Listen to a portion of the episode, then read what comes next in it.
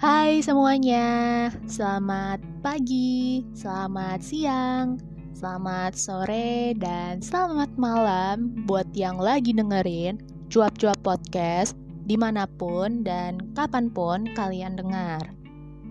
Oke, di sini gue Vini akan menemani kalian untuk beberapa menit ke depan, Cella.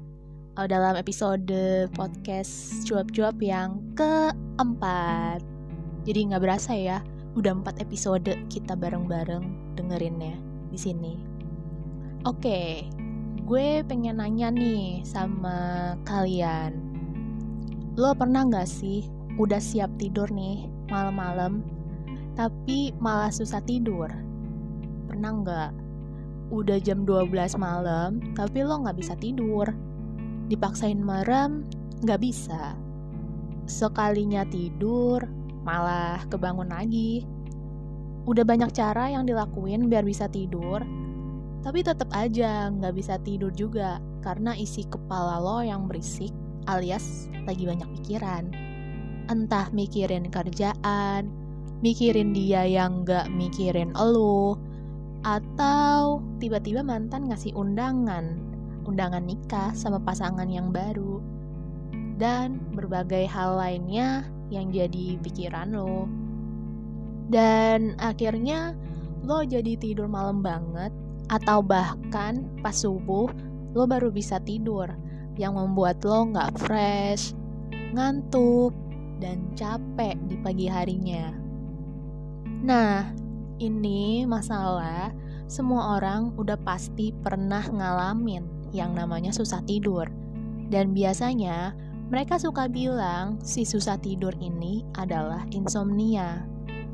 Nah, yang jadi pertanyaan di sini adalah, apakah susah tidur di malam hari ini bisa kita bilang sebagai insomnia? Nah, kalau beda, perbedaannya di mana? Terus sama penanganannya seperti apa kalau kita ternyata cuma susah tidur biasa yang karena lagi banyak pikiran.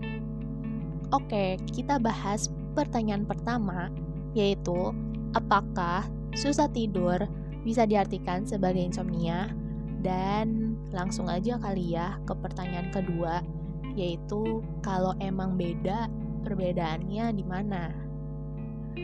Ya, kebangun terus pas lagi tidur, kebangun terus ya kan, lagi enak-enak tidur, terus gelisah yang berkepanjangan, sampai akhirnya membuat lo capek di pagi hari. Hal-hal yang tadi udah pasti jadi pemikiran lo semua yang terlintas di saat kalian susah tidur. Tapi, apakah susah tidur itu selalu insomnia? Nah, ngebedain susah tidur biasa dengan insomnia itu gampang-gampang susah. Tapi, kita ternyata bisa loh mendeteksi dengan kita mengenali lebih jauh apa sih insomnia itu. Jadi, insomnia adalah gangguan tidur yang membuat seseorang terjaga sampai dini hari atau bahkan gak tidur sama sekali. Nah, ketika bangun, ya udah pasti dong si seseorang ini tetap merasa capek, ya karena tidurnya nggak nyaman. Insomnia ini ternyata dibagi ke dalam dua tipe, yaitu ada tipe primer sama tipe sekunder. Jadi, tipe primer ini menandakan kalau insomnia itu terjadi tanpa terkait kondisi medis apapun. Nah, jadi udah kebayang kalau tipe sekunder ya berarti kebalikannya dari si tipe primer, yaitu adanya suatu akibat dari kondisi medis tertentu. Secara umum juga insomnia ini dibagi uh, jadi dua tipe berdasarkan intensitasnya. Jadi yang pertama yaitu insomnia akut. Nah, ini yang bisa terjadi Uh, hanya satu malam atau berminggu-minggu. Nah, jadi insomnia akut nih biasanya jangka pendek ya, uh, intensitas insomnia gitu. Biasanya hal ini uh, berkaitan dengan peristiwa yang membuat kita tuh stres, stres parah. Misal kayak tiba-tiba doi yang udah lama kita pacarin ternyata malah selingkuh dan tahu-tahu besoknya mau nikah. Nah, itu stres kan. Nah, kalau kalian insom, itu berarti ya stres apa namanya? Insom kalian bisa dibilang uh, insom akut gitu. Jadi ya paling cuma semalam aja kalian yang nggak bisa tidur, atau mungkin cuma dua minggu gitu nggak bisa tidur kayak gitu. Lalu yang kedua ada insomnia kronis. Jadi insomnia kronis ini masalah tidur yang lebih serius uh, yang terjadi ketika lo ngerasa uh, gangguan tidur ini seenggaknya selama tiga malam uh, setiap minggunya dan berlangsung selama tiga bulan gitu. Jadi kalau insomnia kronis seperti itu. Lalu si insomnia ini juga punya gejala yang bisa ngebedain antara insomnia dengan susah tidur biasa. Nah, gejala-gejala insomnia tuh seperti udah pasti yang pertama yaitu sulit tidur. Udah pasti. Terus yang kedua, terbangun di malam hari dan susah tidur lagi. Yang ketiga yaitu udah pasti kecapean, nggak bisa menjalankan fungsi kognitif. Fungsi, fungsi kognitif ini maksudnya kayak kita jadi susah buat mengingat atau kita jadi susah buat konsen. Nah itu ada gangguan. Dan mood swing. Terus si insomnia ini pasti ada pemicunya nih yang bisa ngebedain antara insomnia dengan susah tidur biasa. Selain dari frekuensinya yang tadi, yang si insomnia akut sama insomnia kronis. Nah, beberapa pemicu yang bisa menjadi dasar untuk mengidentifikasi insomnia tuh seperti depresi, rasa cemas berlebihan, gaya hidup yang gak sehat. Nah, gaya hidup yang gak sehat ini gak cuma makanan aja, tapi misal kayak kalian yang gila kerja sampai malam pun, sampai jam sebelas malam pun kalian masih kerja. Nah itu gaya hidupnya yang nggak baik. Terus ada tidur siang yang terlalu lama. Nah ini pasti kita suka ngalamin, apalagi sekarang lagi W F H atau lagi karantina juga, ya kan, lagi puasa juga. Nah ini tidur siangnya jangan kelamaan. Terus uh, yang udah pasti lah ya, gejala apa namanya pemicu selanjutnya yaitu mengkonsumsi alkohol, kafein, atau nikotin, dan adanya masalah medis seperti sinus, asma, Parkinson, dan low back pain. Nah itu masalah medisnya. Nah itu tadi gue kasih tahu penjelasan tentang insomnia seperti gejala dan pemicunya. Jadi ternyata susah tidur biasa dengan insomnia itu berbeda. Nah, yang dimana letak perbedaannya terletak di frekuensi dan pemicu.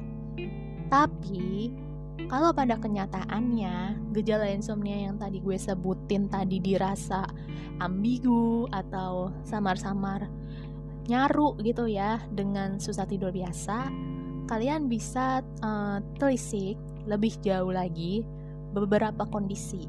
Nah, seperti suasana tidak kondusif untuk tidur. Nah, jadi nggak selamanya orang yang susah tidur di malam hari itu berarti insom. Nah, kadang mereka cuma susah tidur aja karena ya suasananya yang nggak kondusif, nggak aman atau nggak nyaman. Nah, misal kayak masih ada cahaya lampu, kamar yang panas, atau uh, sebelum tidur kita ngecek H P dulu gitu. Terus kondisi selanjutnya itu rule of three. Nah jadi rule of three, aduh kepleset deh lidahnya.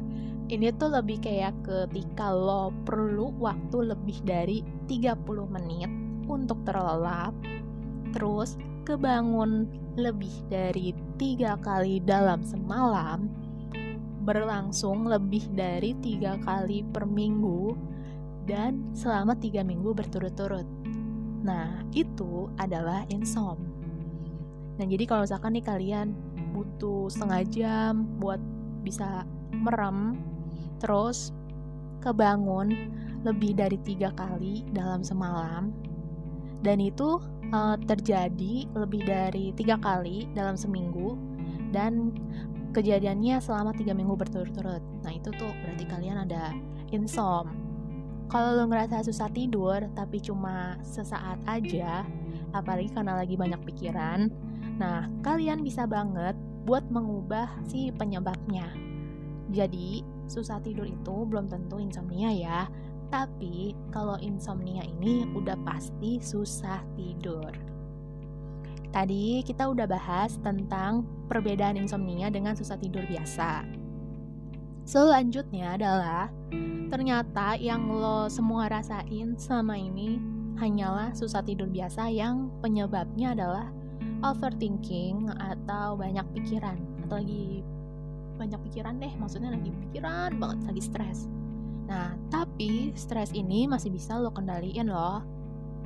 Jadi yang pertama, lo bisa kendaliin stres dengan lo cari tahu penyebabnya si stres ini. Lo bisa uh, perhatiin kondisi atau kegiatan apa yang memungkinkan itu bisa menjadi penyebab stres.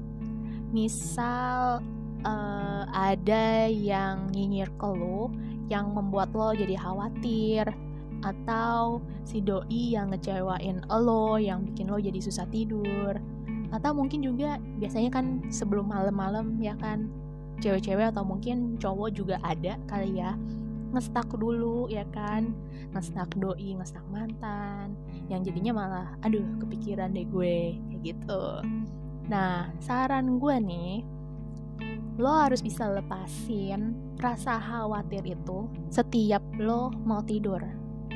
Iya, kalau emang ada hal yang perlu dipikirin atau diselesain, ya ya udah lo lakuin itu uh, besok aja gitu setelah lo bangun tidur. Atau enggak lo bisa curhat ke orang terdekat lo buat luapin rasa khawatir atau si stres lo ini. Tapi lo jangan lupa bilang ke sahabat lo. Uh, kalau lu tuh cuma butuh didengerin aja, jadi biar sahabat lu nggak ngasih saran, biar dia uh, ngasih telinga aja buat dengerin cerita kalian kayak gitu. Atau enggak lu juga bisa lakuin hal yang bikin lo senang, um, bisa juga dengan lo nonton video-video receh, D J, uh, pokoknya sebelum lu tidur lo udah nggak ngerasain namanya khawatir atau kepikiran. Nah itu lo harus paksa sih menurut gue, ya demi kesehatan kalian juga kayak gitu. Terus selain itu juga ada beberapa tips, nah tips-tips lain yang bisa uh, bantu lo buat tidur nyenyak. Nah seperti upayain atau usahain uh, tidur dan bangun pada waktu yang sama setiap harinya. Nah itu yang pertama, tips pertama. Terus yang tips kedua yaitu lo bisa uh, lebih batasin waktu tidur siang lo gitu. Jadi misal lo tidur siang jam dua jam dua belas. Jam dua belas lo biasa bangun jam enam. Nah, lo bisa uh, batasin itu. Jadi lo yang tadinya tidur bisa sampai empat sampai lima jam. Nah, lo bisa untuk tidur siang tuh um, maksimal empat jam atau tiga jam gitu. Jadi biar enggak terlalu lama banget lah ya buat tidur siang gitu. Terus yang ketiga yaitu uh, udah pasti lah ya, menghentikan konsumsi kafein, kurangin rokok, kurangin ngopi uh, beberapa jam sebelum tidur. Nah ini penting lah ya, karena ya kita tahu biar kita tetap melek kita harus konsumsi kafein kayak gitu. Nah kalau mau tidur nyenyak ya lo harus gak mengkonsumsi si kafein ini sama nikotin atau rokok. Lalu perbanyak buah sama sayuran. Nah hindari juga gula yang berlebihan. Nah tahu nggak sih ternyata tuh kalau misalkan kayak kita nih konsumsi gula, gula itu tuh ternyata fungsinya buat di diri kita ya, buat bikin kita segar. Makanya kan kalau kita kayak puasa kita dianjurkan buat makan yang manis-manis atau minum yang manis gitu. Nah itu buat nyegerin kita. Jadi kalau kita minum atau makan gula yang berlebihan, udah tahu dong efeknya apa selain kita kena diabetes. Nah iya, ya kita badan kita jadi seger, ya jadinya kita tidur pun jadi susah gitu, nggak nyenyak karena ya badan kita masih seger. Terus selanjutnya uh, berolahraga secara teratur, ya workout ala-ala, workout kecil-kecilan di rumah. Terus uh, buat tempat tidur senyaman mungkin. Nah ini ya biasalah kalian bisa atur gitu, kayak suhu ruangan, lampu, dan banyak-banyak hal lain yang bisa bikin lo tidurnya tuh lo enaknya ngapain sih gitu, kamarnya kayak gitu. Dan yang terakhir yaitu matiin semua elektronik, termasuk termasuk kepleset lagi lidah gue, gadget ya, atau enggak lu bisa mode pesawat. Nah kalau gue sih uh, biasanya mode pesawat ya, karena gue masih bergantung sama alarm, uh, jadi kayaknya rada P R juga kalau harus nonaktifin H P kayak gitu. Nah itu beberapa tips yang mungkin lo juga udah sering denger lah ya dari keluarga atau bahkan teman-teman lo. Tapi kadang kita bahkan masih aja suka bingung harus gimana sih biar kita bisa tidur lebih nyenyak, ya kan? Nah, kalau kalian udah tahu nih apa aja yang mesti dilakuin biar tidur kalian lebih nyenyak, langkah selanjutnya sih kayak tadi gue bilang, harus paksa diri. Kadang kita tuh gak sadar kalau kita tuh kayak terlalu manjain gitu gak sih sama diri. Kayak ah ngopi dulu lah dikit, ah sebatang dulu lah, kalau enggak ngudut paru-paru ora smile, atau enggak ya minum atau makan ini dulu deh dikit gitu. Walaupun manisnya udah bisa bikin kita diabetes dan kata-kata lainnya yang akhirnya ya itu lagu Noah terputar. Iya, dan terjadi lagi. Ya udah deh, kalian terjebak aja di situ. Kalau kalian tuh terlalu manjain diri yang sebenarnya malah merusak diri. Ingat sama episode yang kedua, sayang sama diri sendiri. Bentuk kalian sayang sama diri kalian sendiri tuh salah satunya dengan istirahat kalian yang cukup minimal tujuh jam. Selain dengan waktu tidur yang cukup, kalian juga harus barengin sama tidur yang nyenyak. Dan kalian bisa tidur nyenyak kok dengan ya ngikutin beberapa tips yang tadi udah gue share kayak gitu. Jadi gimana tipsnya, berfaedah enggak nih buat kalian yang para kalong-kalong kelelawar, para orang yang susah tidur padahal udah ngantuk banget tapi ternyata malah kebangun-kebangun lagi karena banyak pikiran. Semoga berfaedah ya tips gue yang tadi, dan harus banget kalian jalanin demi kesehatan kalian. Oke? Okay? Oh iya, kalau boleh tahu nih, lo biasanya mulai tidur malam tuh jam berapa? Kalau gue sih uh, tergantung. Kalau ada tugas kuliah biasanya gue jam setengah sepuluh. Itu udah paling cepet banget, tuh biasanya gue udah males banget tuh ngerjain tugas. Atau bahkan bisa sampai jam tiga, jam tiga menuju jam setengah empat pagi. Nah itu gue baru bisa tidur biasanya. Padahal besoknya tuh gue kerja sama ngampus. Pernah gue kayak begitu. Terus tapi ya tergantung sih, tergantung tugas tadi. Kalau misalkan kampus libur kayak sekarang, nah biasanya gue jam sembilan atau paling lama tuh jam sebelas malam. Kalau yang di H P nih biasanya lagi ada yang seru atau lagi main game. Biasanya tuh gue malam tidurnya. Iya kan? Lo pernah gak sih kayak gitu? Kalau lagi chat ada yang seru atau game lagi seru, malah tidurnya jadi larut malam gitu. Iya kan? Pasti semua pernah ngerasain lah ya, gak cuma gue doang. Ya ya sebenarnya sih gue juga nggak bisa yang tidur malam gitu, karena emang udah kebiasaan gue dari bayi juga ya, tidur gue tuh cepet terus, bangun juga cepet kayak gitu. Nah kalian punya pengalaman apa nih selama susah tidur? Atau mungkin Kalian ada yang ngalamin insom di sini? Nah, mending share-share aja yuk cerita lo semua tentang pengalaman tidur kalian uh, via D M Instagram gue di at v dot anggitia. Pakai V ya. V angka Romawi lima. Emang agak susah nama gue. Dan jangan lupa juga buat follow I G gue. Gak bosan-bosan gue buat ngingetin buat follow, biar gue juga bisa tahu uh, siapa-siapa aja sih yang dengerin cuap-cuap kayak gitu. Oh iya, untuk podcastnya kalian bisa dengerin di Spotify.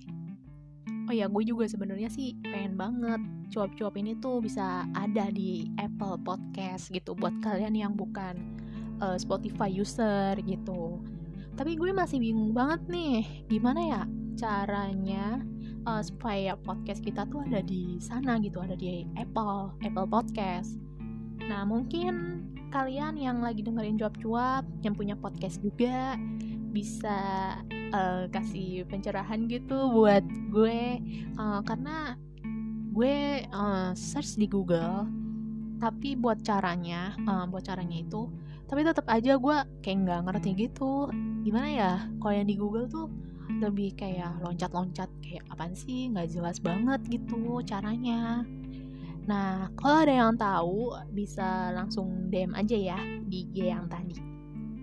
Makasih banget buat yang selalu dengerin cuap-cuap. Uh, semoga selalu suka dan selalu sehat dan bahagia. Ya udah, bye bye.